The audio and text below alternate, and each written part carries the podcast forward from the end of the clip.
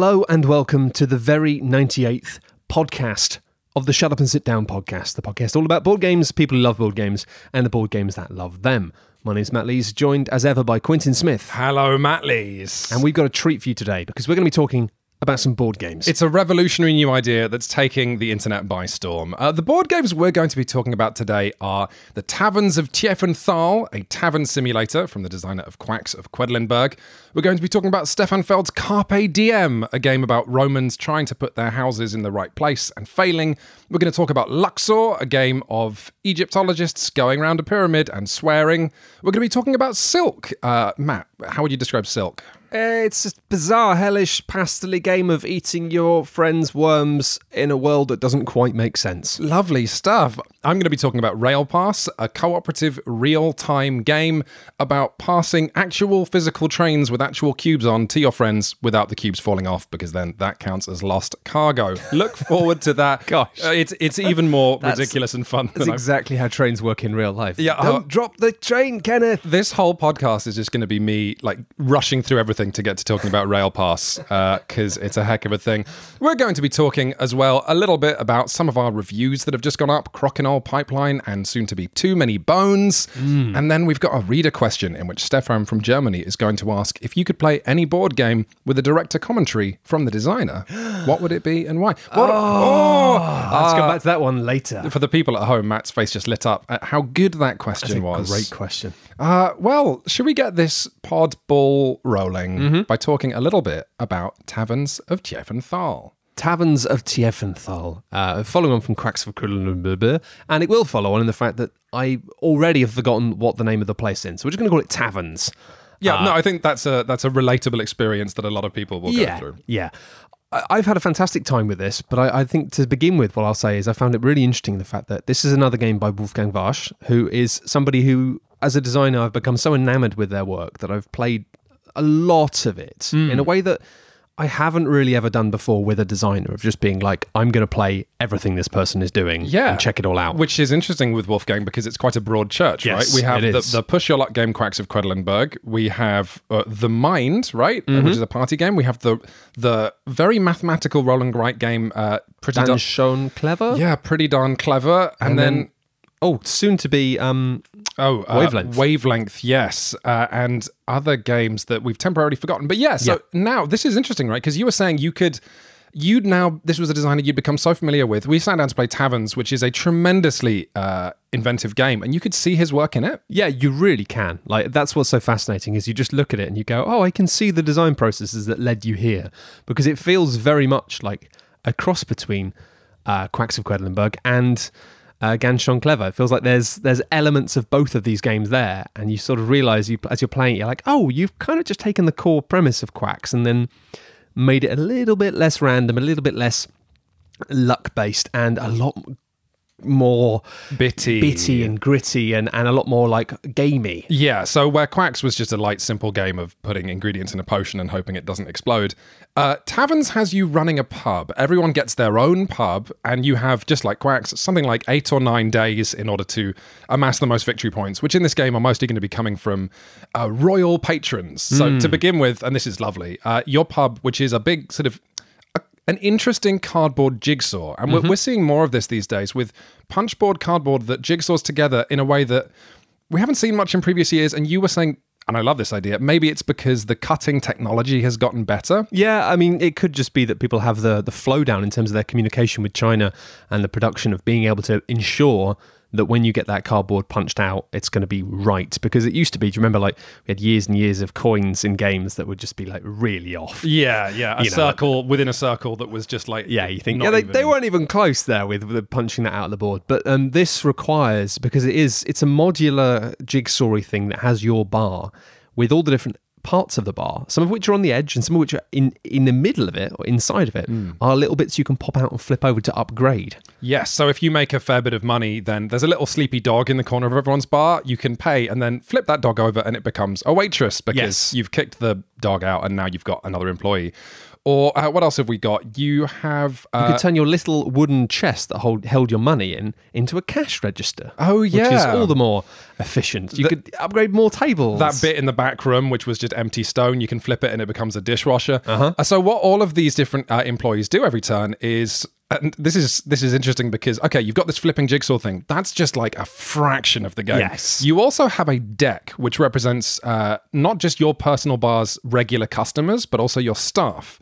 So a day begins with you seeing who has shown up that night. Mm-hmm. And so you deal cards off your personal deck. So you, oh, it's a customer. They go to the table. Mm-hmm. Oh, it's another customer. They go to a table. Oh, thank God it's the waitress. I really needed them to show up tonight because the waitress will let you roll more dice later. And you keep drawing from your deck until all of your tables are full. Mm-hmm. I hope you bought enough tables, Matthew. Yeah, well, that's the thing, and, and it's funny because you can then be adding to your deck. So in a way, if you've played Quacks of Quedlinburg, a game where you have a bag, you pull things out of a bag, you swear because the things you pulled out were the wrong things, but then you can buy more things to put into your bag to make it better. Theoretically. Theoretically, but in this, you're drawing from a deck of cards, so there's still always going to be an air of randomness, but at the same time, there's also an air of 100% predictability. And when Yeah. you buy new things from the shop, and they might be special patrons who are going to come in and be more useful to you, or maybe additional tables so you can keep drawing from your cards more frequently, more often, or you know, upgrades for your bar, they will go straight onto the top of your deck. So it means you know that you might never see them again Oh, after yes. that, but you know that next round you're going to get that stuff, which Yeah. is uh, really a massive change from Quacks, really. Yeah, yeah. I mean, it's it's funny because you can see so much of the DNA of Quacks of Quedlinburg, but also it's a it, uh, tonally it's such a different game. I, within that deck that we were just talking about, I loved how on one day you might earn enough money or, or beer that you attract a really good customer. Oh, mm-hmm. Matt, they're going to show up if you can make sure they get served. They're going to pay so much money. And also, these are these are pictures of people, you know. So to begin with, you've just got a couple of old people who are like eating like a bowl of soup, which pays nothing. But eventually, if you play well, then you're going to get customers like oh the woodcutter and oh the merchant, and then your bar has all these wealthy people who show up, and you go oh it's great to see you again. Or the shady looking guy with the big scar who just gets rid of other customers. Oh, I love that. Yeah. brill. A really beefy man who, when he enters your deck, um, you can remove anyone else. So it's the idea that, yeah, that guy's drinking here, which means some of your older, more infirm, elderly customers just don't show up at your bar They don't wanna come And that's great. Yeah, it's really good because they've they- got no money. They didn't tip. Yeah. Yeah, so uh, it's a fa- fascinating thing of, of basically push your luck again of drawing and sometimes having these wonderful rounds where you just keep drawing out the little dwarf chaps that have help you pull beer into your cellar and then the dishwasher and then your waitresses turn up and all of these things basically all of the upgrades allow you to do do things with dice and that's where we get into the bit uh, that's We haven't even bit- mentioned yeah, the dice yet. yeah yet. exactly that this is where it becomes a bit Ganz Schön clevery is because once you've drawn all these cards and that's your bar for the night you then roll a bunch of dice, put them on these very cool beer mats, which basically are your kind of like dice mats. Yeah. And then you choose a dice and then you draft dice. And you, all of the different players' sets of dice on these little coasters uh, get shuffled around clockwise as everyone just takes one and then shuffles around in a circle until everyone has four dice. Yes, and this is where uh, the sort of management of your bar comes in because that deck card flipping mechanic that we just described, believe it or not, is not the game. No. that No, ju- no, no, no, no, no, no, Of course not. That just creates your pub, and then it's when you get dice, like because everyone's going to get four dice, and this is what waitresses do. They give you additional dice of your own color that you can roll, and then you play something like a dice placement slash worker placement game if you've played that before. So those nice customers I was describing before, the woodsman who just is an amazing tipper. He needs you to place a four on him if he's mm-hmm. going to cough up the cash. If you you've got tons of beer guys, but they're only going to pour beer into your cellar, like I made that sound weird, like that he's just upending a swimming pool of beer into your Sounds great. undermining your flat, your house. What am I talking about? The point is that if you don't have the dice, you can't actually activate all No. these valuable areas of your pub. No, and that's it. So you, you're basically trying to then build a deck that then can react properly to the distribution of dice rolls. Particularly as it's things like ones and sixes are always great for making beer, and they're not like superb for making beer, but you can always work with ones and sixes. Yes. But then like anything in between is a range of things that you can do all sorts of different things with, some of which are arguably better than others. But if you have like four customers in your deck that all require a three on a dice, that's a gamble because you're relying on not just that you want to have, you know, lots of threes, but other people don't. And it's funny. I think it's safe to say that this game we found fascinating. Yeah. Um, but I'm not sure how much we really loved it. I, I really want to play it again. it left me very much wanting to play it again. And I feel like an element that in the first time we played it, we didn't really grok was the f- how reliant you're going to be on what other people are making in their things. In terms of like, if you see somebody buys a person that requires a three, Yes. then you might not want to you know depending Oh, I see what because it's mean, always yeah. going clockwise you you have that thing that you have in container so to say of like it's not as much of that but knowing what the person before you particularly is doing is going to be quite important Do we not draw? Uh, I feel like we might have drafted the other way at like halfway through, like it does the reverse. i actually i don't recall I don't. I don't remember, but I, I prefer that it, if it was what you say, because then I only have to watch one person's pub. Yeah. the person clockwise from me or whatever. yeah but it just means there's there's was definitely a point for being like because if other people don't need fours then you're just going to be able to have loads of them Yeah, like because no one's going to take them. Whereas, because the thing is that when you start the game, threes and fours are just useless, pretty much. Like I, mm-hmm. I think I can't remember those are the numbers, but no, I think that's about right. as you go on, they can become valuable to some players and not others. So it's it was an a really interesting thing. And as you say, there were so many games within games. You kind of had this slight obfuscation of your deck and it being partially shuffled but partially reliable. And then you have the flip boards, and then you have all of the different things that can come out. You know, he's such an inventive designer, but with and ordinarily when I play Wolfgang Warsch games, I get really excited because he gives me an idea and he executes really well. Not saying Taverns of Tiefenthal isn't that, but for me it felt like he's got so many ideas in here, lots of which Yeah. from his other games. But that lent the game to me an element of like a Rube Goldberg, Rube Goldberg machine, where like you know, oh, pull the stick to lower the weight to hit the Yeah. duck. The duck will scare the dog. To because you've got you know cars that are, and the cars don't even do anything. They just manipulate how you use the dice. The dice you may or may not have because of X, Y, Z. Mm-hmm. The upgrades that you buy may or may not be useful. Like it's it was very, very, very interesting. Um, Yeah, and there was some interesting stuff with because the game had a bunch of different modules with it for Yes, it comes it comes with five mini expansions, but um, I which I thought was really generous when I first heard of the game. Um, oh, five little expansions at the box, great. Once we played it, I think I realized that's it's it's more like it's just got so many ideas that it wants to gate off those ideas because you'll naturally play the beginner game first, but that has so much going on that you really want to know that before you introduce jesters, schnapps, the guest book, like all Yeah. these other things. That and it seemed can- like schnapps were basically the same. There, there was no, there was another mechanic which involved move. Was it the monks that saw you moving around the monk board and unlocking monk bonuses? Yes. which was basically exactly the same idea as the droplet. The droplet moving around in quacks to get unlock things. And it's really interesting. It's one of those things that kind of uh, shifts me into an unhelpful nerd zone of going. I wonder what the order of this was. I wonder if he'd made a game like Quacks and then thought, let's try and make something a bit more like gamery with the same ideas, or whether he was working on this and then decided to just run off and do the Quacks thing using just one idea from this game because it was not coming together. I think that the problem we had is we felt that when we were playing it that we couldn't really see why you wouldn't want to just get loads of tables in the bar. And it's one of those things where you need to play the game more to get a sense for it. But Yeah, no, I agree. Um, it's just, I just to end on a positive because I Yeah. think we, we do. oh no, I really liked it. I wanna did play it really like it as well. Yeah, I think it's just it's extremely rare that we're not lost for words, but we played this at Zummerspel, a Belgian convention, who took wonderful care of us. If you ever get the chance to go to Zummerspel, Mm. goodness, go. But um, we got back to the hotel room that night, and we were just still thinking, still talking about it, going, "But how?" Like you know, and it's rare that we're sort of knocked for six like that. Yeah, I think I was really excited to play more of it. I think I just want to see how how well it holds up to repeat. Yeah. Hammering. No, very excited. Uh, so that was Taverns of Tiefenthal. Uh, of course, if you don't know how to spell any of these games, you'll always find them in the podcast description. But mo- let's move on to something a little simpler. Let's move on to Stefan Feld's Carpe Diem, aka. So, before we get into uh, my performance, shall we say, uh, of of Carpe Diem, um, this is a Stefan Feld game. Uh, Stefan Feld produces a lot of sort of resource management, conflict free, uh, what are called Euro games by the industry. Um, we haven't played a lot of them because, my goodness, there are there are so many, and they're not always described as great.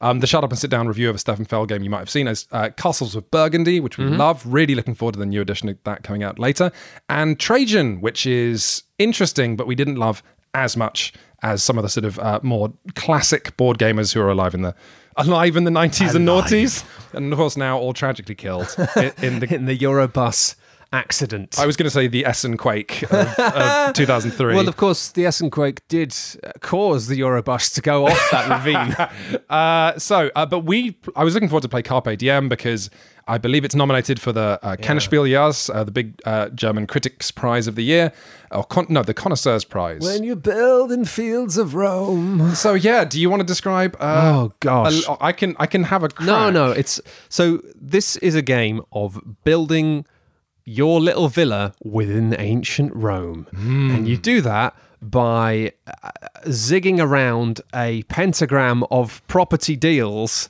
um, with your little meeple, and it's just taking it in turns to move uh, to one of two locations you can go to from where you currently are on this on this strange. Uh, It's like six, star. six pointed star, but yeah, it, yeah. I think it's a it's a bad. I don't know, but anyway, you, you can go left or right basically, and then you you go off and you go. Oh, I'm going to have this building, and some of the buildings are just things that you pop on the board and you immediately get a bonus, and it has that classic thing that you have on tile placement games of you can only build out f- from contiguously. You can only build out based on things you've already built. Yeah, so you've got this sort of what eight by eight grid, maybe. Something like that, maybe more. I don't remember. But when you cover up things, you're going to get bonuses. And so it's good to cover up stuff. But at the same time, some things you buy and you just place and it has an immediate effect and it does something. Other things are kind of buildings in progress that you have to either combine two of the same or maybe more to make a bigger thing. And then when you finish it, you get a bonus. But the thing that, and the thing that's brutal about this is your board is also surrounded with this modular clip-on edge, which is really nice because it actually does something that a lot of these tile lane games don't do. In the fact that it actually gives you a sense of space within where you're building. It gives you a little bit of greenery around the edge of your plot to make you feel like it's not just like this is the edge of the universe, but being like, no, this is this is the edge This of is the place the, where this is the land you have to work with. But within this, it has some scoring lines. It's like mad uh, bonus point ley lines of being like, okay, well, if you can, if you can get like a golden house to be cut in half by this line, for every golden house you, that this line Oh, does, Golden House being like a, a One bake- of the types. a bakery or a bank. yeah, we'll come back to theming later. Uh, to be brutal, or a grey one, and then it will get this many points. But then there's quite a lot of them around the edge of the board, so you really have this very interesting conceptual puzzle of being like, how many green buildings can I get in a line on this bit so I get most points there, whilst also adhering to the rule of orange buildings going the other way here. Yeah, vert- the people at home can't see that Matt is doing a lot of sort of uh, Horizontal, voguing vertical. with his hands Yeah. right now. Yeah, it's it becomes yeah it's it, i think basically and we might as well get to theming now because really it's not it's the least ancient romy thing in the world and actually it looks like you could just be building sheds in like norfolk or something i mean I like- mean, you, you could be building sheds in Norfolk with changing almost none of the art assets. yeah, exactly. That's that's what I mean. Like without changing any assets, it could be anything. But you know, it, it's it's it's all more like you're an architect and you're trying to build a village, but you're trying to build a village and actually you worship like demons and you're trying to build a village in a way that's going to please some Oh, sort yeah. of underground. Like you know, be, properly li- aligned with burial grounds, it's going to cause the worst problems. It something. reminds me of being the architect of someone like, uh, you know, Nero, who's just crazy. It's like, the, you know, the vineyards have to be here. yeah, that, that makes more sense. And you're thinking, uh, why? Doesn't, Yeah. You know what? Don't ask. Don't ask. doesn't matter. Just- yeah. Doesn't matter. It's not even like put all of these buildings here. It's such a specific, strange system, but it's a lot of fun. Yes. So um, immediately, it's a it's a comparatively very simple game uh, for especially for a feld. You just take a piece, you put it down. That's your turn. If you finished a building, then you get the bonus, whether that might be like a grape or a bread. The thing that threw me, I mean, I was being thrown left and right. I was like, you know, a heel in a wrestling match, just being catapulted around by this game because I was very tired. I want to describe my performance as like a cry for help. Um, it was awful. Still had a great time. That's the important thing. um, but one of the things that really threw me is you have all these objective cards um, that are laid out in a grid to one side of the board. Brutal. Absolutely brutal. This is this is quite a cool mechanic, as I understood it initially. It's even better than what I thought it was. Whenever you finish a round, um, whoever has the most of these sort of papery scrolls gets to place their token overlapping some of these cards. So, like, I might put it between those two. You might put yours between these two, right? Those are the two objectives you have to fulfill, and you actually have to do this. I got that part right. So, Yeah. if you if you put your disc down over a thing that's like have a fountain, you must have a fountain. Mm-hmm. Otherwise, the points it would give you instead become negative, which is crazy. And you don't have the option about putting this token down. You have to say, okay, I'm going to have Yep. three grapes. Yeah, at the end of each round, you have to put a token down in a space which allows you to fulfill at least two, maybe three objectives. Now, here's what I missed. Here's what I missed. I missed that you have to fulfill those objectives at like when you put that token down. I thought we were claiming objectives that were for the end of the game. It's not true. So how I and I love this because suddenly now we have a Euro game where you're not just trying to complete objectives, you're trying to complete objectives like at these like what are they called? Sort of um, the points in a race where you have to get to flag A now, and then within another ten minutes you have to be at flag B Yep. And that really threw me because I didn't Yeah. I didn't realize I had to have fishes ready now. Oh, I'm sorry. Yeah, Please don't yeah. break my legs, boss. That's it. You kind of feel like, oh, it's going all right, it's going all right. And then it's like, you need something now. And then, particularly with going first, I really shafted you a couple of times just because I got slightly more scrolls than you did. So I got to go first. Oh, yeah, I and that. I was just a bit more flexible. And I thought, well, I'm just going to take the spot that you so blatantly need, knowing that then you're going to earn four points, but then lose four points. And um, yeah, it's just unbelievably harsh. The person who taught us the game like came over and I think in the first round we are both like, oh, well, I think I got two points. yeah, you can if you build a bakery, I believe you get like what, like one bread or two bread, maybe. Yeah. There's something else that you can do to get you one bread. And these are buildings that like take multiple turns and a lot of attention to finish, especially if you want to get them cut in half by those ley lines. And if you get four bread, if if memory serves, I think it was a three bread. Oh, three bread. And you get a it? mulligan. You get yeah, a, three bread is freebie. You get you can complete an objective for free, which is like it's just the idea that you work so hard, you have to dedicatedly collect multiple bakeries, and all that really is is kicking the can down the road of saying like, yeah, I'll just do all this so I don't have to play the game. Yes. but as a lovely like, but that felt nice in a way, you know. Yeah, and also you got the fear as you went on of knowing that because you have these discs that you put on. I realize it's a mulligan, and it's not not the right term for anyone who's in the comments. It's just I like the word mulligan. I said It's a lovely word. It's a lovely word. Uh, but you have a set number of discs, and by the end of the game, all of the slots, pretty much bar a couple, are full of these discs. Oh, you mean for the objective? For the objective cards. So the objective cards are set out in this tableau and there are different connections. So there's only, you know, you can get this and this one, this and this one. But on each of like the north, east, south, west edge of them, you mm. can place a disc. But it means as the game goes on, not only are you still each round having to fulfill objectives, but the objectives you can fulfill are getting Oh, tighter yeah. and tighter until it's like, well, I have to get a fountain. And if there's no fountains, then you just think, ah, Oh, I got the the best, simplest example of this is your house because your villa is the only building on the estate that can be like of any sides. So the ti the villa tiles might just initially you start a villa, but then you might get a T junction and then a corner and a T junction. So you build this massive sprawling house, and at the end of the game, the bigger it is, the more points it's worth. Assuming you finish it. Yeah. And so I got it's this lovely, simple push your luck thing of like, you know, you've got a three round game. Round one, build the villa. Round two, maybe start thinking about finishing the villa.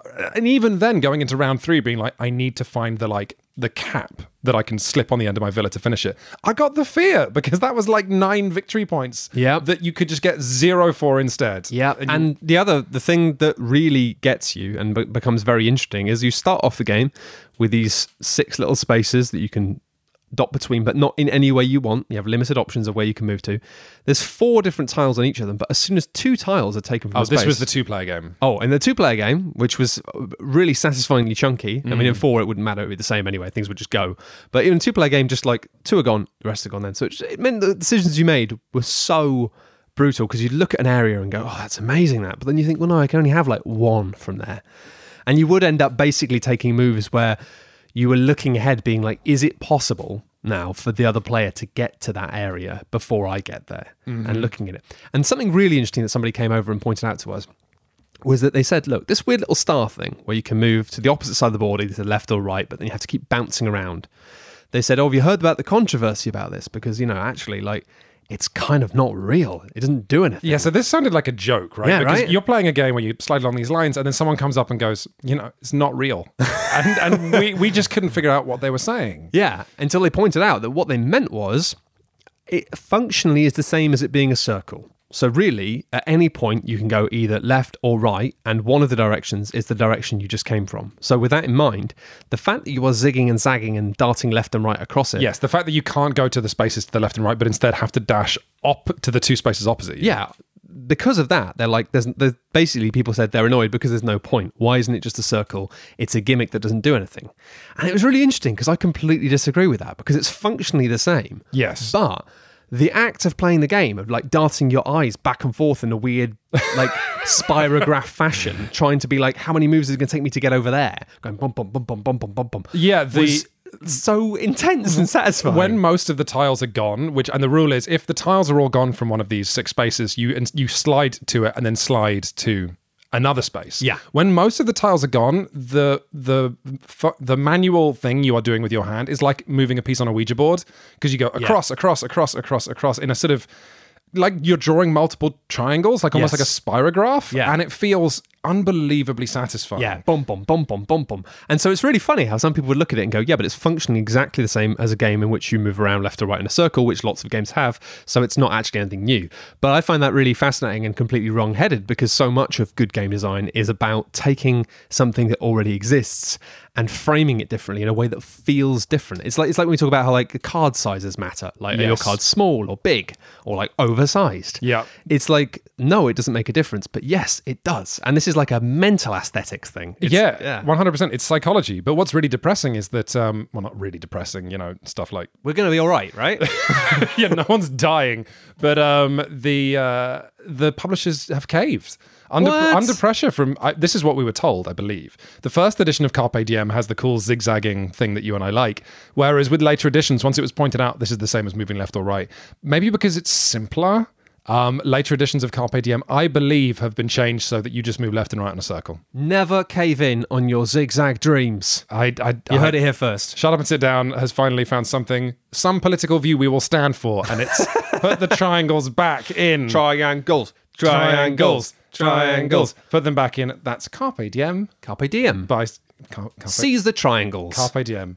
Uh, hey, we played one more thing uh, at Zimmerspell that we had a lovely time with. And Klask. uh, oh, let's not talk about Klask because it's it can only look weak and frail in the shadow of my Crokinole. I don't know, man. Crokinole is something, but Klask. Oh boy. I don't want to talk about Klask because you, you beat me at it. You were a real bad. So Klask. whoa, well let's let's talk about uh, Luxor Okay, sure. and leave Klask behind in in see the me, dirt see me after class, where where it belongs. Um, so Luxor is a game about an pyramid. Okay. Uh-huh. This is a family game from Queen Games that has done quite well. They've got an expansion on the way, Mm-hmm. and what you're doing in uh, in Luxor is you've got a spiraling pyramid. So your archaeologists of all the players are going to enter in one corner of the board. They're going to go round in a sort of square spiral. I don't know if there's a word for that in maths. There probably is. Leave a comment. Um, and then eventually you arrive at the middle where all the really big, rich treasure is. Now, to do this on your turn, That's you're a, a, an archaeological term. rich treasure. big rich treasure. big rich treasure. That's that's Holy hell, Dr. Jones. This is some big rich treasure. it's that line from Indiana Jones. This big rich treasure belongs in a museum. yeah, Uh, so players all have a hand of cards, and not one playing piece, but multiple. You have a couple of archaeologists, and even more you'll unlock later, but we'll get to that. Um, on your turn, you're going to play a card from your hand, which has a movement value, and you're going to move one of your archaeologists that many spaces. So you play a three from your hand. The archaeologist walks three spaces, and whatever they land on, if it's treasure, you grab that treasure. If it's like an extra special movement card, you get that. If you get a key that'll let you unlock the pharaoh's tomb at the end, great. So what you're doing here is you're just collecting fun trinkets and toys every turn. Probably. Now, there's there's hmm. two catches here. The Yeah. first of which is that often a lot of the treasure requires not one of your archaeologists, but two or even three of them. Yeah, it's not just big rich, it's massive rich. So, if you have a hand of cards that's like move one, move two, move one, move four, move three, you have to play them in a way that ensures those two archaeologists end up on that space. And also that another player doesn't take that treasure out from under your feet, which can hmm. happen. The other problem, and the cool, there's Matt's going nuts because I haven't described the cool hook yet. Yeah. Um, the cards in your hand cannot be played in any order. He's buried the lead. Uh, the way it works is you can only ever, and I'm, I'm happy to get this right now, but you have five. you have five cards in hand, pressure, and you can only play the cards on the left, on the right side of it. You can never play the cards in the middle. Yes, that's correct. So you play either either the leftmost or rightmost card in your hand. You can never reorder your cards. No. So you play a card in your turn, which takes you down to four cards, and then the new card that you draw whoop, goes in the, middle, middle. between uh, the two sets of two cards. Yeah. Yeah, I thought I was getting some of that wrong, but Which means, interestingly, because it's always going in the middle and never one side or the other, it means if, if there's a card that's like to the right hand side of the middle and you want to get to it, if you just keep drawing from the left instead, you're never going to get to it. you have to eventually, at some point, start using the cards on the left and right if you want to actually get access to. Wait, of that's not true. No, that that's that, I was worried about maths. That's Hang not on, true. no. If you got five cards and you play, no, I'm wrong. yeah. I, I can't do maths in my head. No, no, it's weird, right? Because when I was explaining the rules, I had the same fear that like this card. Anyway, the point is, it's cool. it is cool. It's it's really like having to drill down to cards in the middle of your hand is kind of cute. Mm-hmm. It means that I, I I've played Herbaceous recently, which is a card game in which you do not hold hands of cards, and it made me realize how much of the joy in card games is just holding cards. Yeah. Luxor taught me that can actually be even elevated if like you're holding the cards. grip them. You sort of have to grip them, and they're a puzzle that is distinct from the puzzle on the board. Yes. it was very cool. Yeah, no, really cool of being like, well, I can use this, then this, then this, and then this, and then being able to land and get special unlockable cards from these piles of better cards that you just get to use once, and then they go into the main deck and get shuffled, and then everyone can keep getting. Oh them. yeah, that was a cool Which mechanic. was a cool, yeah. spicy mechanic of being like, yeah, I can move five, and then like a two, few turns later, being like, hey, Quinns, look what I got! it's the card you bought, and now it's mine. Yeah, this you know overall in Luxor, not only is it that when players get cool movement cards, they eventually get shuffled in, through the discard pile back to the deck, but also as players take treasure, you replace the treasure that's taken with um, new and novel sort of tiles, like a trapdoor that leads actually deeper into the pyramid or whatever. But it means there's this nice mechanic where, as archaeologists initially run in and start grabbing handfuls of sarcophagi or pots or whatever, um, the archaeologists who come in later, um, who sort of show up because they were having breakfast and they arrive late, they end up traversing a different pyramid. Yeah. because there's now spaces that like give you little movement boosts, like you're playing F Zero. Yeah. and so they just like basically some archaeologist on a team turns up late because as you move through, you unlock new archaeologists who start at the, the entrance again. Hmm. And then they you can either choose, well, do I want to just push ahead with my main team of two people and just get to the center of the tomb and get the treasure and or do I want to try and get everyone together as a team and start lugging away really big heavy artifacts? Yes, because there's a there's some fun stuff about when the game ends. Usually, you know, I don't like games that um, allow players to sort of like. I say don't like. That's probably a strong term, but it- Kind of like where you can end the game. yeah, when someone's like, "Oh, I'm just going to really rush the end of the game," and then I'm fine if that player loses. Yeah. but if they often they don't. often they don't. Yeah, but um, Luxor just I don't know. It had that nice mechanic that you it just- made sense. There was there was always that element of greed of being like, you know, yeah, you could take your time and get all this cool treasure, but really you're trying to get to the the big the big special treasure that belongs in a museum. And that- Yeah. that, made sense. And I did like the way it felt very Indiana Jonesy in the way that like the hard work you'd done would kind of be piggybacked by other people. And it reminded me of that thing of like, oh, we've translated it. And then someone shouts down a hole, thank you for the translation. we'll see you in Athens, Indiana Jones. And you go, oh, blast it. You know, it's it's slightly weird, isn't it? Because as a game, it's it's almost an abstract. Like, Yeah. you're you're moving onto squares and then trying to get multiple pieces on squares by playing numbers. And yet, you know, I'm not going to say that the exploring a pyramid theme doesn't work really well. You know, yeah, I liked it a lot. so that was Luxor. Uh, I'm pretty excited to play more, especially with the expansion they just kickstarted in January uh, called Luxor: The Mummy's Curse. Which Oh, what does that do? well, uh, it adds, in the style of all Queen Games expansion, adds like a gajillion small modules that are all a bit, uh, all a bit underwhelming. But one of them, module one, is the mummy. What? It comes with a mummy. What? Who's going to be walking? I guess. Oh, in fact, I looked this up. It's going to be who's mummy? the mummy that lives in the pyramid who's annoyed you're stealing all that stuff. All of her son's stuff? Uh, it, it, this mummy in question could be a male mummy. Hashtag not all mummies. Yeah, That- sure. And so, yeah, makes you think. It does make me think. So I've been playing a little game called Silk, and it really is a little game. It comes in a little box and it's very colourful. It has a picture of a man and a picture of something that sort of looks like a dog and some gigantic uh, creatures, creepy crawlies that are silkworms. But oh no, what's that on the background on the box? Is it a little monster? Yes, Quinns, it's a little monster. So Silk I is a game. I didn't say anything. You did. I heard. You whispered it. So it's a game of farming silkworm. So the way this works is you have a little tableau of five by six little uh, cardboard squares. And you, you get your friends to set them up on the table, and then you have to correct them and say, no, actually, there should be gaps between all of them, which is unusual for games like this because you need to leave room for fences, but you also need to leave room for hatcheries that are going to let you grow new silkworm. I'm pretty excited so far. So the way the game works is you have a bunch of silkworm and you can move them around the board. But obviously, silkworm they don't move themselves, and especially in this slightly odd fantasy realm in which the silkworm are bloody massive, uh, and there's a hierarchy of how things react to other things. So you've got shepherds, for example, can move the dog things. They're kind of dogs, kind of uh, rams. It's a weird fantasy thing.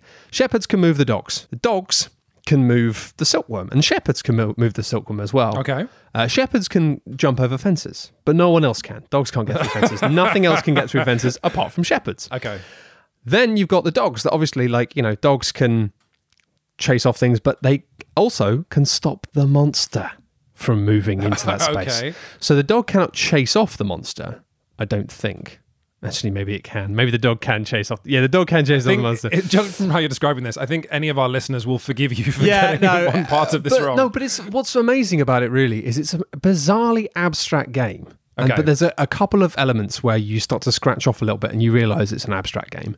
But other than that, the the theme is so kind of just works so much that it doesn't feel as abstract as it blatantly is. okay, that's. I mean, that's really nice. It is. It's really interesting. And the fact that it's like, okay, well, then the monster can chase off the shepherds hmm. and it will also not necessarily eat the silkworm, but it will take the silkworm off to its lair, which lives on a little board, and you just pile them up there, which means they're not eaten yet, but they're, it's implied that they are going to be eaten at the end of the game. So, d- is this like a, a, a management game? Do players players presumably have their own shepherd? Yep. So everyone has their own shepherd and their own dog. Okay, And then the way it works, basically, and this is where it gets a little bit interesting, it's pretty interesting already. Yeah, I dare yeah. say. I mean, it's actually no, it's really interesting. The whole thing is just slightly bizarre. It's an odd game, but I do like it. Um, each game, each turn, you roll two dice, and there are six different actions you can do, and depending on what dice you get, those are the actions you can do. So there are six actions, one six. You get a four and a three. Hey, you can do action number three and action number four. Okay.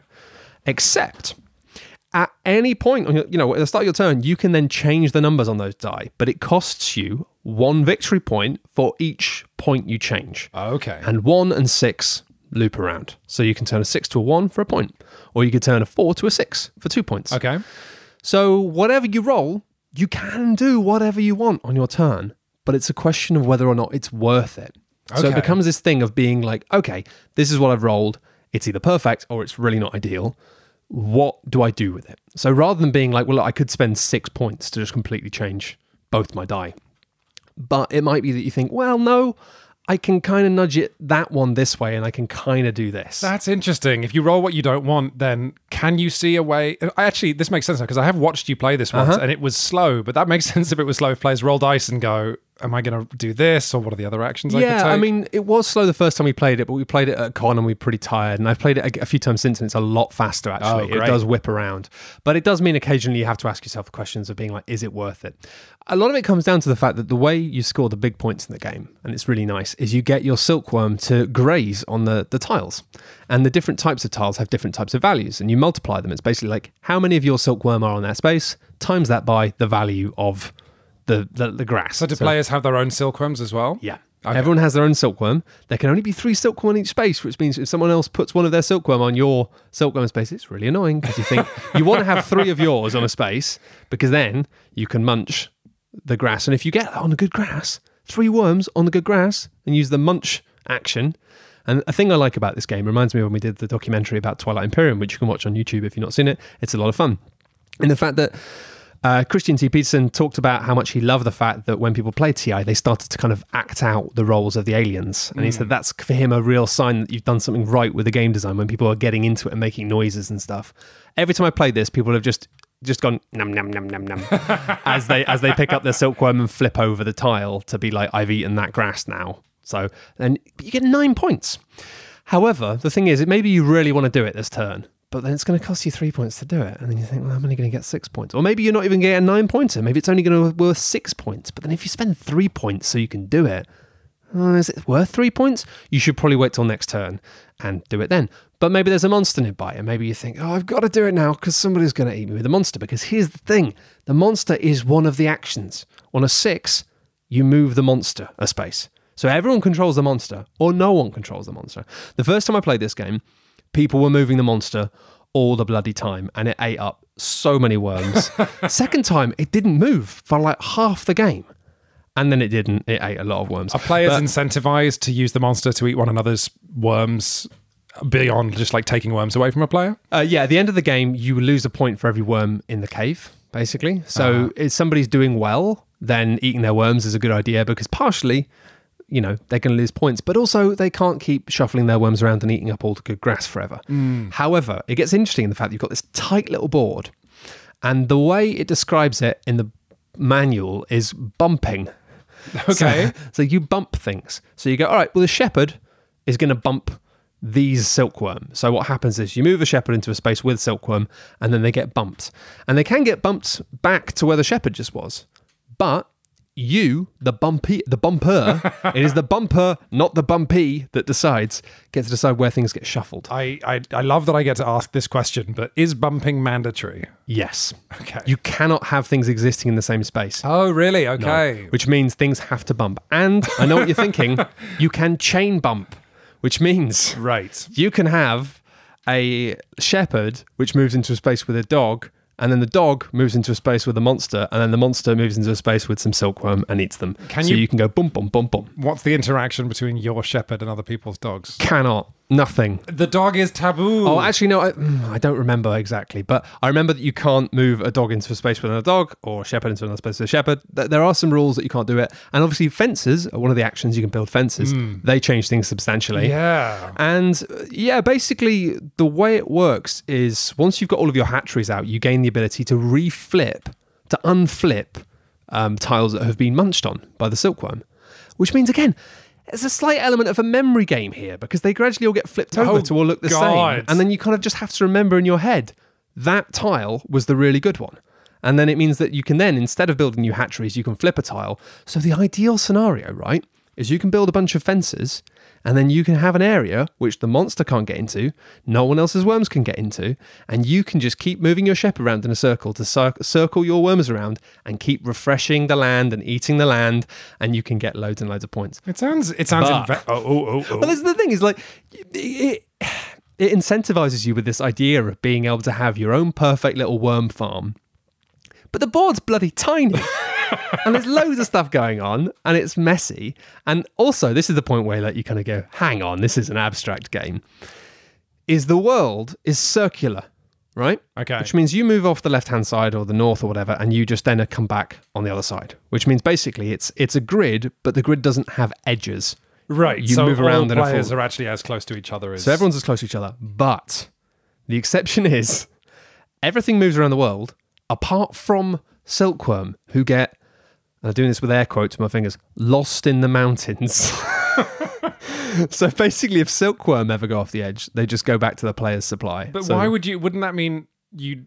Okay. Because you only get to put a new one on the board like every turn, which means basically getting rid of other people's Silkworm by not having them eaten, but getting them lost in the mountains happens. a Oh no! I was just wondering why would you ever go around the world? Because it would mean. But if you're going around the world to bump a worm into Yeah. a mountain, Yeah, no! exactly. Well, that's it. You can just be like, oh, and you get to choose the distribution of them. You just be like, oh, I move into this space, and my silkworm is going to go over here, but yours, oh no, they got lost in the mountains. If people haven't seen this, by the way, uh, it's definitely worth googling Silk, you know, or Silk board game because one of the reasons Matt and I are so enamored of this is just how nice it looks. well, this is the thing, and this is, I guess, why I really like it is the fact that it's this wonderful pastely game. Um, and it has beautiful little wooden components and it comes in a very small, tidy box.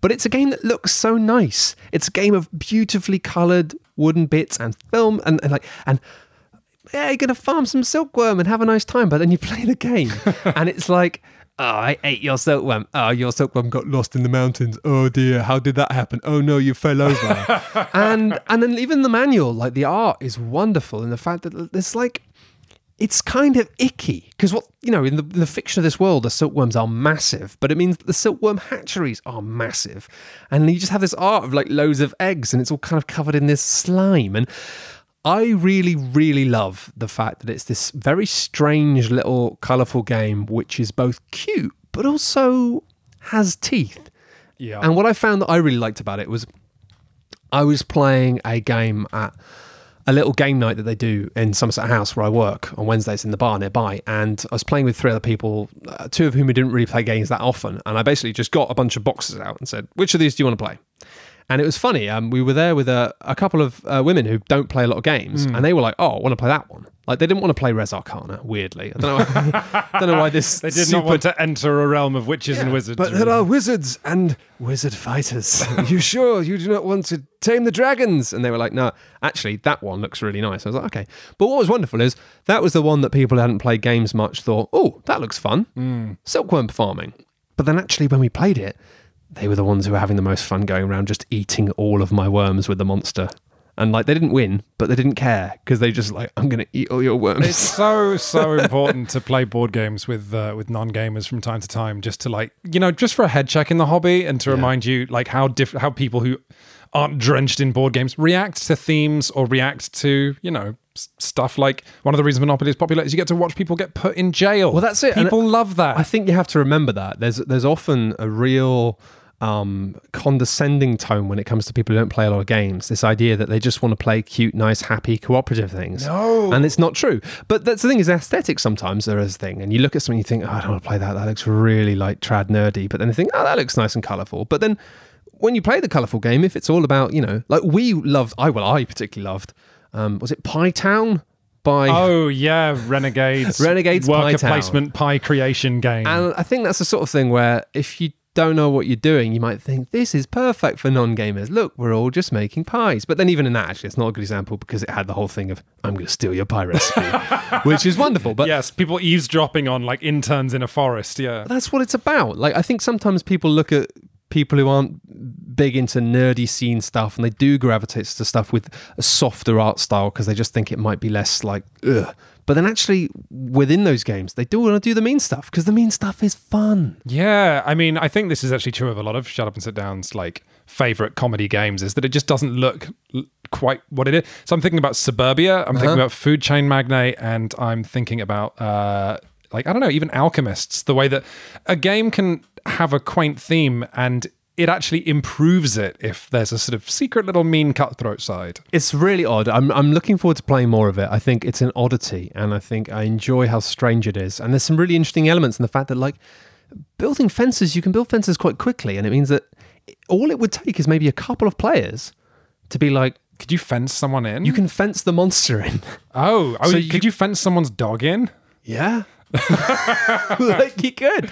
You could fence whatever you want in, but it's just the fact that the monster is in the games I've played has been such an overwhelmingly terrifying force. But if a couple of people decide they're going to do it, you can just make it so the monster just can't do anything for the whole game, which is like that's really interesting. I mean, yeah, especially in like a, a 20 minute or 30 minute game or however long it takes. yeah, it's probably know? Mm, about 45 minutes an hour. So an hour of a monster going.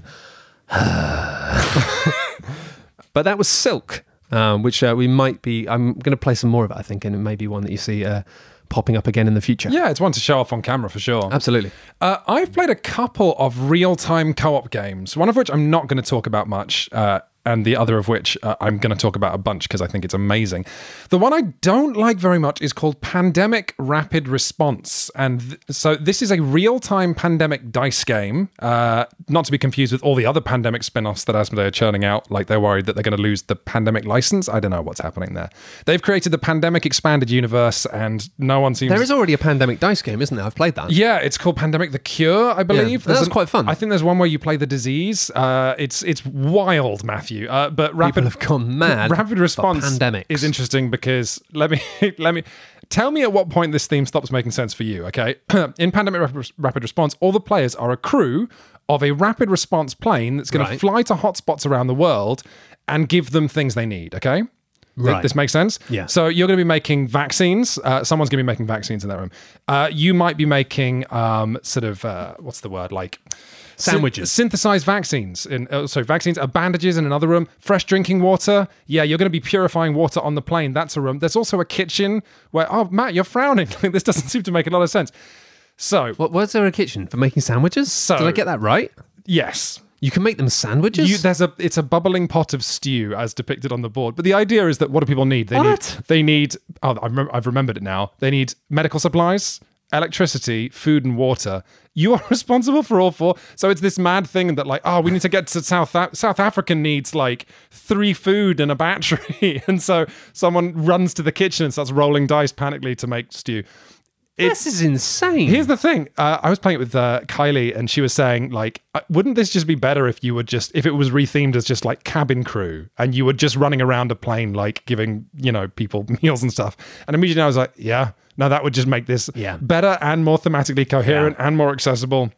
Anyway, that was fine. I wouldn't recommend anyone buys Pandemic Rapid Response, although I didn't have a bad time with it. I just thought it was like maybe probably not worth paying for. What I did have a great time with is something people are going to have to wait for. So this is a game called Rail Pass. This is from Mercury Yeah. Games, who people may remember from our review of Container Jumbo Edition. They make interesting games. So they make interesting games that are often too big. Yes. So Rail Pass is a small box. I have no idea what the recommended retail price is going to be, but it does have a lot of three dimensional sort of not pla- of plastic trains. Okay. Uh-huh. So this is a game for between two and six players. It's a game about trains delivering cargo to where it needs to be. Let's say that uh, I played it with three. I think the sweet spot would be like four or five. But um, you divide the six cities in the game, which are little sheets in front of uh, between all your players.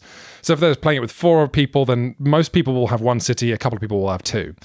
Um, these cities also then are covered in cargo cubes that have to be delivered to different colored cities and two trains, a big one and a short one.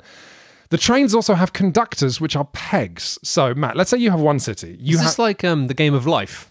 uh, yeah, say the peg lives in a vehicle. Yeah, so exactly. I the like same putting thing. pegs in vehicles. Yeah, well, you're going to be doing a lot of it, and you're going to be uh, sometimes realizing you don't have pegs. We'll get back to this. So let's say you're just in charge of Red City, Matthew. Okay. Okay. You've got two trains. You've got three red engineers. Mm-hmm. One of which is in each train. I love. I love when I describe this uh, for the people at home. Matt closes his eyes so he can better visualize a game. Getting into a world of trains. So each of your trains will have one red peg in, and there's also one more red peg in your hotel. You also have a ton of cubes, none of which are red, all of which have to be delivered to different cities. Cool. Now, there are paths between all different cities, mostly in a sort of circular fashion because you're sat around a table, right? So, Matt, let's say I'm sat to the left of you and I've got Green City with my green engineers and all my cubes that have to go to other cities. Mm-hmm. And then you've got someone else to your right.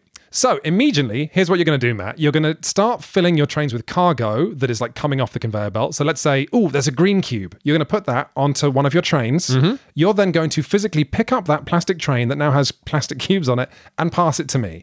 Once a train is lifted off the board and in your hand, it is what's known as riding the rails in air quotes. Okay, so the, it, any anytime anyone picks up a train, the idea is that train is on the move. So you then have to pass that train to me. I will take it. You also, we're not allowed to pass trains back and forth without us both. You have to say toot toot. And then when I take the train off you, I have to say toot toot. That train is now in my hand and in my possession. I want to put it down in my green city and take the cubes off it, right? But Matt, every city starts the game with two trains on it already, so it's full. So I then have to pick up one of my trains and put your train in it. And then you have to work out where that train's going to Well, go. Well, no, because I what I could do is because that train that I've the green train I've picked up, I can unload the green cubes off you, pick your train back up, say toot toot, hand that train back to you, and put my train back down in the city. Sure. Okay. What the reason this gets tricky is let's start with the fact that that colored peg, the the peg that shows a red engineer driving that train, the engineers don't want to get too far away from their friends and family. Okay. If an engineer is ever found more than one city away from where they live, they instantly quit.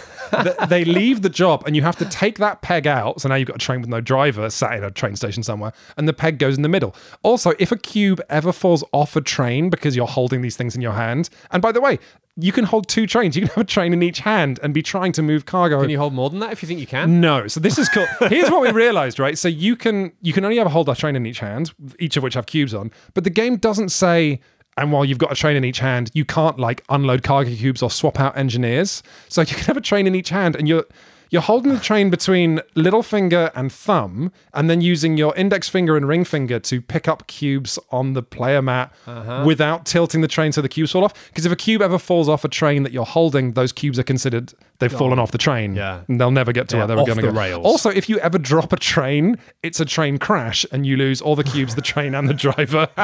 but so the the You'd be like, can I have my train back? It's like, uh, well, I what, crashed What it. you get is like, let's say you're you're you're uh, you start playing and immediately you send out your two trains. Right. You've then got no trains.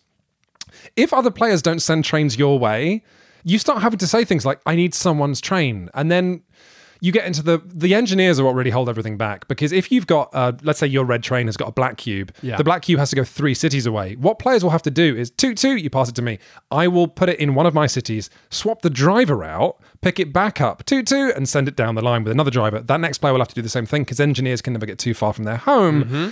but what that can mean if players aren't careful is all of your red engineers are in other people's hotels sleeping the night away Yeah. it's absolutely Send them back. yeah, it's awesome. It's it's It sounds great. You know what? It's like we play. It's a ten minute game. You have a ten minute timer to deliver as many cubes as possible, and then you get a score, which has to be of of at least hundred. Um, and that's actually really clean. This is boring now, but the way it does score is not count up how much cargo you delivered because that would take ages. Instead, you find out which two cities had the least cargo and multiply them together.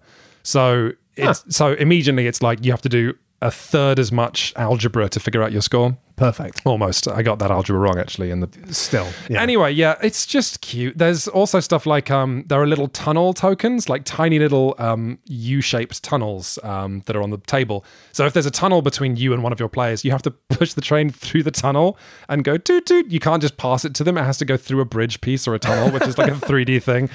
It's you know, it's usually that sounds like a lot of fun. it's great. Usually with with real time uh, cooperative games like Escape the Curse of the Temple or Zombie 15 or any of the other ones. Space Alert, I guess. I don't like them because they're well, not that I don't like them. I love I love them, but they are often quite stressful in a way Yeah. that means I don't get them off my shelves very often. Rail Pass is a little bit more like Magic Maze in that it's it's equal parts thinking and stress. Yeah. Because you're doing the puzzle, but also trying to do the physical task. and you don't get that thing you often get of the franticness because you're just gonna you can't be moving really quickly because you're gonna drop all your cubes. and your Yeah, trains. it's it's kind of a little more leisurely. It's equal parts cerebral and physical. It's an amazing thing to show people because it's absolutely hilarious. But like, I- even weird negotiation, like you know, let's say you send your.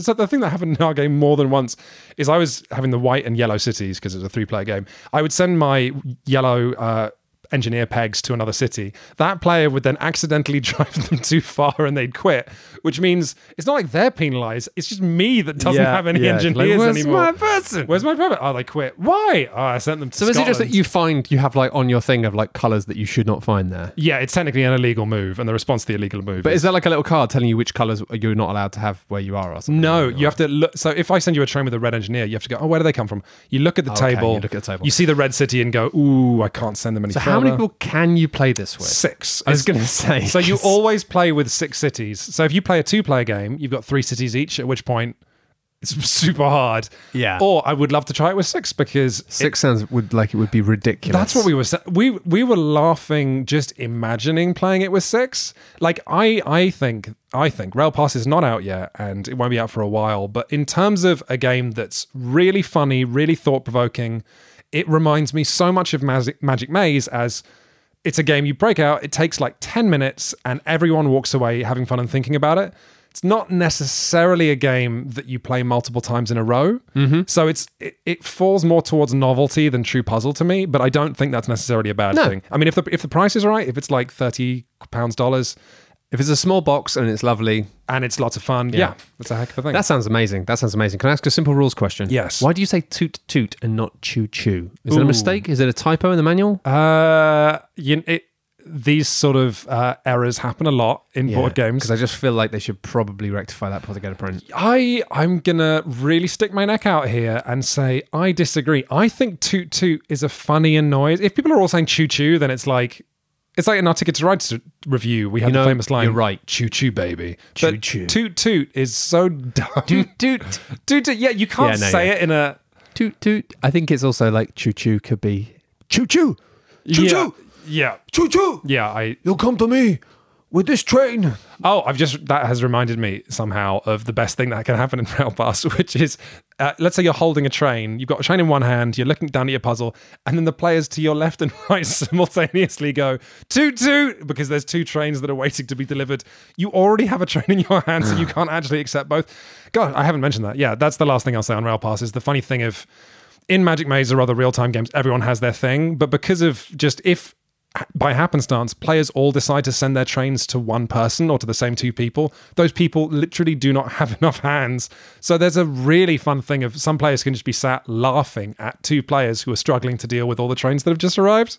Heck of a thing, heck of a ah, thing. So I'd like that- an expansion with a conductor which comes with a little pad of paper. So whenever you crash a train or lose cargo, you have to go and tell the conductor about it, and he has to write you out a what like a form. You have to do. A, I thought you know a little. before you can play. That's not a little. You know in That's a good idea, You know in. Captain Sonar where you have to draw a line around yeah, the yeah, submarine. yeah. It'd be it's like, that. It'd be like, what color was the cargo? Red. Okay, fine. What color? What where was it going? was what it was it going near? to? Where was it Yeah. going? Yeah. Who was responsible Yeah, for the responsible accident? the- what was the color of the Yeah, yeah, conductor driving? yeah, Yeah, yeah. yeah. Just to be like uh, filling the paperwork. I oh my gosh, that's that's our game. We've designed it to quit, shut up, and sit down and, and just make it. It's it's Advanced Paperwork Simulator, uh, 2019. uh, let's talk a little bit just about the the reviews we've been working on uh, recently. yeah. So um, a few weeks ago, uh, I put out a review of finally stupid big dexterity game Crokinole. Crokinole. And let me tell you, It's no Klask. it's uh, uh, actually it, no, No, Croc- Crocodile is pretty wonderful. Crokinole is a lovely uh, dexterity game about flicking discs. The boards uh, can be found for as cheap as 100 bucks or as expensive as 300 bucks. And you might think that's crazy for a wooden circle that you flick discs on, but if you want to watch me talk for 18 minutes about why it's for some people worth the money, you can uh, look for my uh, video review of Crokinole. Yeah, it's a, it's an amazing thing. We played a ton of it again when we were at Sommerspel. Sommer, Sommerspel, spelled with a, a Z in Belgium. Uh, we kept playing it every day because you were reviewing it, but it was kind of a secret because it was the third game in Chronicles month. Yeah. because it's just a stupid joke. So people kept coming over and saying, "Hey, you're still playing a lot of Crokinole." we're like, "Yeah," but I found it to be a lot like pool.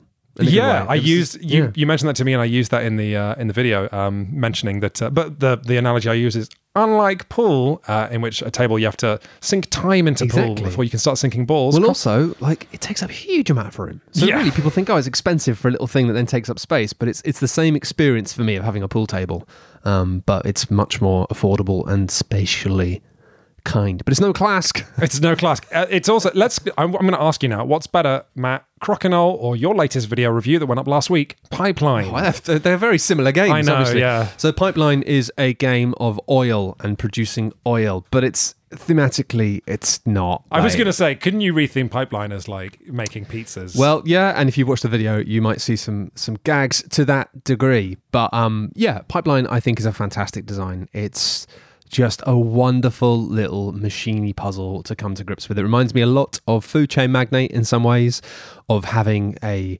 It's less kind of asymmetrical and wild and people going off in different directions, but there's very much a degree of hey, start the game. There's a bunch of different things you can do. Um, everybody's going to get an interesting, good start of some type or the other, and then you just go. do you start a Pipeline with the um with the upgrade that lets you do something? Sorry, I was just trying to pass what you said. Oh no! So basically, the way it works is it's set up in a way so that um, there are upgrades you can get, or there are like loans, or this. Basically, the way it works is that there's there might be a first turn that you want to do, but even if you're the fourth player in a four-player game, there's like four really good things you can do at the start of the game. Oh, and that will define how you play for. It will define your start, and it might define how you move forward with that. But it's not like. Oh, they did a thing. Now I get the bad option. There, Oh, are, there are no bad options. No, that is that's exactly what Food Chain Magnate does. Yes. Like you might want to be the soft drinks guy, but if Yeah. someone else takes that bonus, then you can be the first person to make pizza. And I guess mm-hmm. you're the pizza guy now. Yeah. yeah, so it's not quite as defined as that. Like in the end, you you are just all making oil and selling oil, and but it's like, oh, I might go and get an upgrade. Oh, fine, okay. Well, I'm going to go and get a loan, and I'll take these good contracts, which will make me fast cash easier. Okay, fine. I'll go and eat up all the best government pipes, and okay, fine. Well, I'll go and do this, and like I'll go to the crude oil place and buy all of the cheap oil straight away. So it means whatever you do, you. No one has a bad first turn unless you are like really stupid. Uh, in which case, it's still very possible. I'm sorry, but then after that, it is one of those brutal economic games of you being like, I need one more. If only I had one more dollar, and then suddenly at the very end of the game you just explode and start making tremendous amounts of money and the game just shifts gear but i, I really really like it it's a really satisfying puzzle um, thematically it really could be anything it doesn't the fact that it's about oil there's like there's no politics in the game whatsoever which is like kind of insane there's not even any like elements of like ah, bribing people or whatever or like you know there's it's not actu- I mean, it's a, it's called pipeline, but there's no mechanics to do with like where you run your pipeline. No, no, no. Or getting permits or anything. You just build pipes. Uh, and it's basically a nice cross between a complex, abstract uh, pi- tile laying puzzle of trying to make a cool like pipe dream pipe that will go around and be really long and be really efficient and have crossover in interesting ways and slotting things together in a way that feels colorful and exciting. But then that is like the side dish of a uh, an, another complicated, evolving economic puzzle. But it's interesting in the fact that there's so much randomization in terms of how the game is set up that it's always just a case of you playing a game in which you're just you've got to adapt. You've got to look at it, and it has that. It, it reminds me a bit of Food Chain Magnate and a bit of like Container, but in a less brutal way of having a game whereby you've got to look at it and go. What's the best thing I can do to make money right now? And it's not as simple as being like, well, it's great to make grey oil or orange oil because Yeah, that, can we talk for a second about the, the, three flavors of oil. orange, grey, and bl- green, blue? Yeah, yeah. I mean, it's exactly, exactly. But it's it's oil. Yeah. You make oil, and you do have to look around the table, and you do actually look at what people are doing. Because if everyone else is doing loads of mad stuff with orange oil, it doesn't matter that it's the most profitable in this current game. It might be worth just doing something else, and it's really fun. It's really satisfying. With three or four, it's a chunkier game. With two.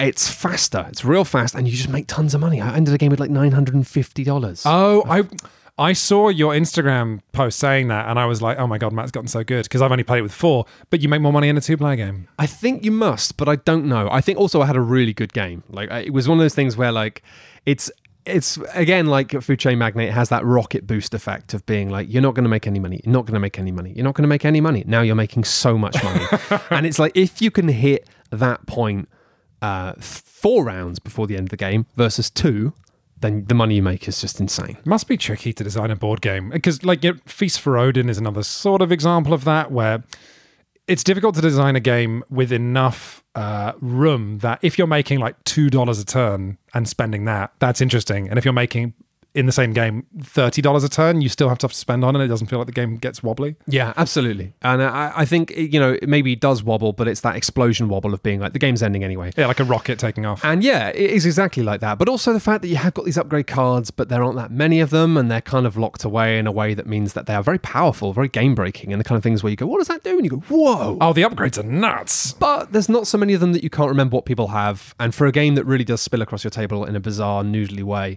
you really can watch what other people are doing and adapt. And also, I don't know why, and I think maybe it's a good thing that it's not really cutthroat, but every game I've played, maybe it's the kind of people I play with, everyone's always very appreciative of what other people are doing.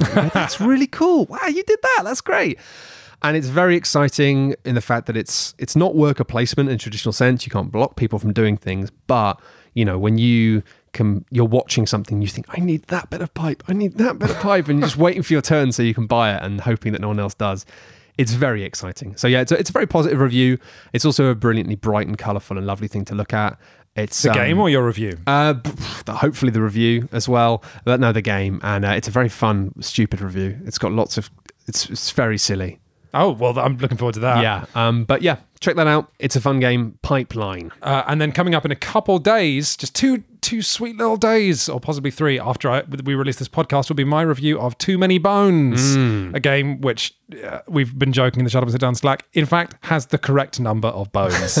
this is a role playing game which really I was expecting to be good and was kind of shocked that it's great. Basically, A role playing game then. Well, no, well, only roll in the sense that you're rolling dice. That's my joke, not the game's. Oh, Um, okay. but what you're it. doing is um, lots of games like uh, Descent or Gloomhaven have you doing a big campaign. Too Many Bones is out of the gate pretty interesting because you're going to go kill a villain, and that's going to take between two and four hours. And, Wow. And then you're just done. So you start with um, a character who has. Uh, this is going to sound weird, and hopefully they'll just encourage you to watch the review. Your character is a mouse mat, okay? It, they've used the same printing techniques. It's a mouse mat full of holes in which you can socket dice. I've seen this. Uh, Yeah. So as you level up, um, your character has about 20 different custom dice. So you might level up and go, okay, I'm going to take this dice, which is a more powerful defense dice, whatever, or this dice, which is a kind of grenade. But all the characters are unique and they all have, even within that, tons of unique ways to build them. And then in battle, you decide which of your dice you're going to roll. So it's like, um, imagine that, like, uh, about halfway through the campaign, you might have five or six custom dice and you go into combat and then looking down at your dice is kind of like Batman looking down at their utility belt and being like, okay, ooh, I really want to do tons of damage, but I'm worried about this, so I'm going to use this, this, and this dice. But of course, they're dice, so it's not like you unlock it. Like I'm thinking about the um, let's say the grenade, right? So the grenade will hit a space and then do a ton of damage, but also do splash damage to all adjacent spaces. So even within these cool skills that you've unlocked, you don't fully have control over the one in six chance the grenade just won't work, or it might do a bit or loads of damage. And so Mm-hmm. Hurt you? It might. Well, no, but in our game, uh, Chris Pratt sure hurt me a lot um, because nice. yeah, uh, but no, it's just it's colorful, it's inventive, and one of the uh, side points I have in my review is that it made me realize because you know how much I complain about um, publishers putting fantasy themes on games. Uh-huh. Uh, they put an orc on it. It's like it's it's like wallpaper. It's boring. Like you should have put an orc on it. Uh, but but too many bones made me realize no i love fantasy i just don't love it when developers kind of like thoughtlessly use fantasy tropes too many bones is just this new world you all play these weird like gremlin things that have like color and personality and the world has humor and i loved inhabiting the fantasy world of too Oh, many yeah, yeah. bones yeah, well, I found the same thing with Gloomhaven. exactly It's like if it's interesting and it's different and it's not just like, you are a white human male in a land of interesting uh, races of other things that are different, but sometimes just humans but with bigger ears. it's it's yeah uh, the fact out of the gate that it's like that i mean too many bones exactly the same as gloomhaven actually. There is no option to be a normal human. It's like Yeah. the question you asked in too many bones is do you want to be this weird gremlin with grenades? And your friend might be like no. And you go okay do you want to be this weird gremlin with anger management issues no do you want to be this weird gremlin whose weapon is a big shield and nothing else so, do you know anything there's some gremlins? Absolutely not. There's- yeah. if you buy one of the expansions there's a robot but like Well, I like that stuff, and actually, like, it's it's uh, a video game recommendation for something I've been playing an awful lot of recently, and it's reminded me that video games can be interesting and fascinating and different and worth your time. But I've been playing a game called Outer Wilds, and Oh, again, yeah. it's a game of exploring space. But again, it's like a game of exploring space and finding weird alien things. But the character you play as is a weird alien, and you're from a planet of weird aliens because it's like no, they don't look like humans. They've got loads of eyes. And they're just weird. Yeah. and it's like cool, good. I mean, yeah, that's the the number one thing about exploration games, right? Is that if if you if your player is going to be exploring something, then make what is out there worth exploring. Yeah, You and know? also, why do you have to be boring? Why can't you be weird? Everyone should be weird. I couldn't agree more. Put your hand in my mailbag. Find me a letter. It's time once again for me to delve my hand into the mailbag to find the specific. Because the thing is, we, we know what question we're going to ask. So I've got to find the actual. Oh no, that's a nightmare. No, because there's so many, so many in here. Why did you put it back in after we found it? Well, I knew you had to reach into the mailbag. That's tradition. I know it's. We've got the jingle. All right, I, I found it. I found it. There you go. Hey! Reach into the thing to find the specific question. Uh, this is from Stefan from Nuremberg, Germany. Thanks, Stefan. Uh, and thanks for sending in a paper letter as well. Stefan writes Hi there. If you could play a board game or card game with its designer and they would talk you through its design process while playing it, kind of like an audio commentary, which game would you choose and why? Love the show. Thanks, Stefan. Thanks, Stefan. That's a, a genuinely great question in a sea of questions that often are the same question asked slightly different ways. um, this is a fascinating one as well because I've had a few different angles of this. You think, well, what do you want to do? Do you want to do you want to go for something that's like an, a fascinating, sprawling thing? Like my mind immediately jumps to something like Gloomhaven, something noodling and strange. But then I've met Isaac and he's lovely, but. Isaac, uh, in fact, Isaac uh, Isaac Childress is Yes. doing a talk at SHUX uh, is. about Gloomhaven. Well, we, we haven't confirmed that yet. We're Okay. hoping that he's going to do that, but Isaac is coming. Put your wishes out into the world, Matthew. Yeah, I really, really want him to do that. I really want him to do a talk about Gloomhaven. So in a way, it's like this is a question that's like, well, I hope that we can actually get to have him have talk him actually do that. and yeah. me to ask him some questions, and I'll play some more Gloomhaven over the summer to get get get back into it. And you know, Oh, lovely. But I, I, I'm thinking like, really, if I'm going to be playing something and having somebody talking to me about the game a lot whilst I'm playing it, do I want somebody terrifyingly sharp and insightful, or do I want someone bombastic and fun? Because I'm fundamentally uh, a child that wants Oh, to be. You mean you want to be entertained? I want to be entertained. So do I want to sit there? And I can't decide. I'm like, it's a real toss up. It's like, do I want to? Because part of me thinks maybe I just want to have a game described to me and talk to me about by Alan Girding or Asker or like just because I'm like, Oh. I know that they will like tell me about the process, and I'll just be enwrapped the whole time. I could listen to Alan Girding talking about anything for for ages. Yeah, no, he is great.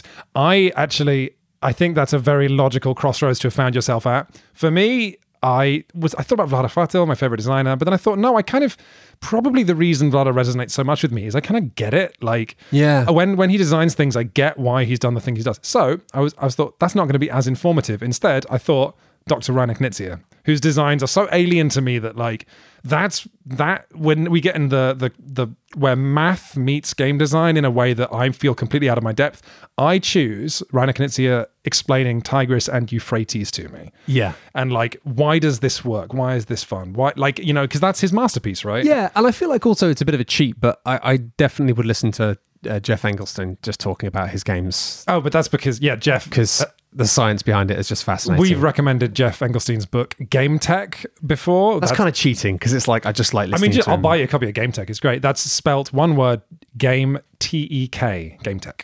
Game Tech. GameTek. So yeah. Uh, also, I'd like to listen to the inventor of Snap, card game Snap. I would have a great time listening to the inventor of Twister talking about the Talking about the lawsuits. well, talking about like, did I wonder if the Adventure of Twister knew their game would Was gonna be would sexy. part of a sexual revolution? You know, that's a really good question. because the answer is probably no. I mean, it's hard to say, isn't it? It, it, could have just been somebody incredibly straight-laced and nerdy going, of course, it's a physically difficult task. and then just watching it and somebody exec going, we're going to make so much money. no, that's a good question. I would love to know if, if Twister was, was designed to be naughty. Uh,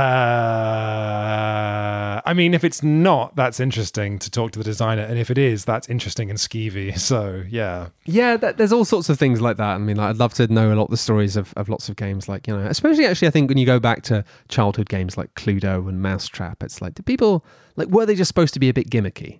Like, you know, like, Yeah. where did the, because you can imagine, like, because you've heard conversations about how these things happen, you can imagine, like, something like uh, Cluedo with these little, did Cluedo have physical little props as well that went in the rooms? Oh yeah, what it had, didn't it metal had a little metal wrench, but Little- yeah. but So hang on, what what were those for? Because they weren't your player They sat on the rooms, I think. oh yeah, because you randomized where the different murder weapons were found, Yeah. or something, So and it's then like- yeah, you can kind of see that maybe that could have happened just because somebody went, well, people like the little metal hat and the metal dog in Monopoly. What game can we do little metal bits for? Oh, this came up just recently because I found out that the race car is the most popular playing piece in Monopoly, which is interesting. What? It's the dog in the hat. No, what, the dog in the hat. Yeah, you, you take both straight away. You say, I'm playing as First the off, dog in a, the hat. That's a house rule. Second off, that's genius. yeah. Uh, but no, the race car's the most popular, but it's also the only one that makes thematic sense. Yeah. So is the race car popular because it's a cool car from the 20s? Because you're driving around. Or is it popular because it's the, uh, yeah, because you're in a car driving around and parking on hotels and walking actually, a dog or walking or a hat being a hat. or being a hat?